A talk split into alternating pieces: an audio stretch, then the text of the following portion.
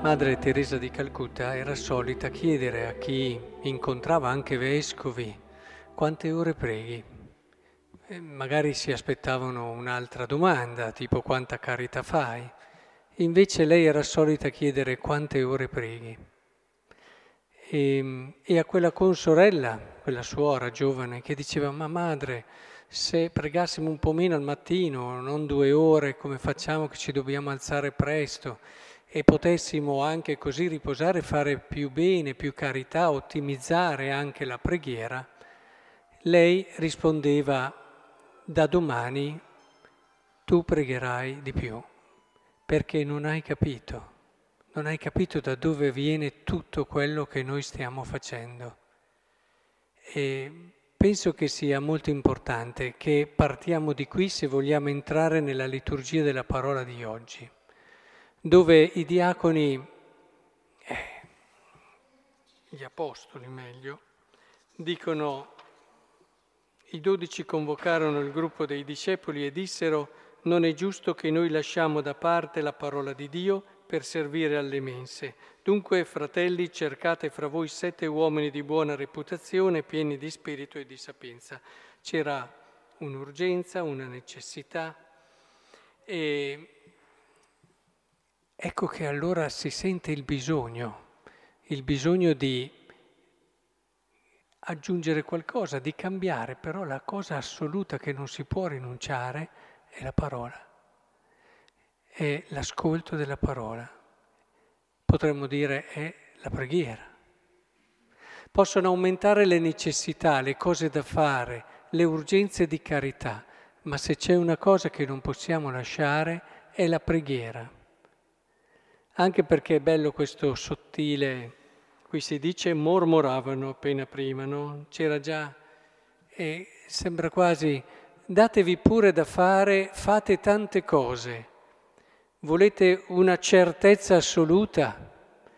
Se noi fossimo una comunità dove ci diamo da fare, facciamo tanti servizi e tanti impegni, rallentando la preghiera diventeremo una, diventeremo una comunità di mormoratori di persone che dicono l'uno all'altro, magari fanno tante cose, di persone che si chiudono nei loro gruppetti, nei loro servizi e guardano gli altri storti, eccetera. Se non c'è la preghiera c'è sempre la divisione. Anche quando si fanno delle opere belle, ma soprattutto la preghiera, vedete, ci dà una dimensione importante, come si vede nel Vangelo ci, ci porta a Cristo. Manca Gesù, no? Manca Gesù e che qual è lo scenario? Ormai è buio, il mare era agitato e c'era angoscia, soffiava un forte vento. E senza Gesù, quelle che sono le difficoltà della vita, ed è bello perché appena arriva Gesù, appena arriva Gesù, ecco, lo fanno salire e si dice vollero prendere sulla barca e subito la barca toccò la riva alla quale erano diretti. Cambia tutto. Avevano remato, faticavano. Arriva Gesù, si arriva subito alla riva. Capite che in un cuore dove dimora Cristo tutto è diverso. Tutto è diverso. C'è una luce nel discernere che cosa è giusto e che cosa è sbagliato, perché non mi stancherò mai di ripetere che la scelta più difficile non è tra il bene e il male, ma è tra due beni, dove uno non è il bene migliore per me e l'altro sì. Questo è più difficile da scegliere. Se fare quel servizio o attendere a quell'altra persona o restare in famiglia perché c'è un'urgenza o fare la preghiera o fare quell'altra opera buona, sono tutto bene. La cosa più difficile è capire che cosa adesso è il mio bene.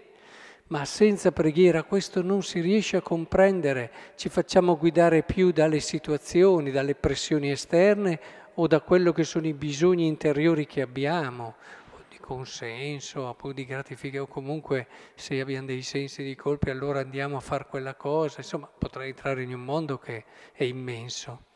Invece la preghiera progressivamente semplifica il cuore. Trovatemi un santo che anche si è dato totalmente nella carità, che non vi dica che la cosa più urgente è pregare. Ma non c'è bisogno poi di andare molto lontano, si va all'origine. Prendete Gesù quando andò a trovare Marta e Maria. Al di là di tutti i discorsi, che anche Marta è santa, che è importante tutto, eh, però la risposta di Gesù è inequivocabile. Eh? Glielo dice chiaramente.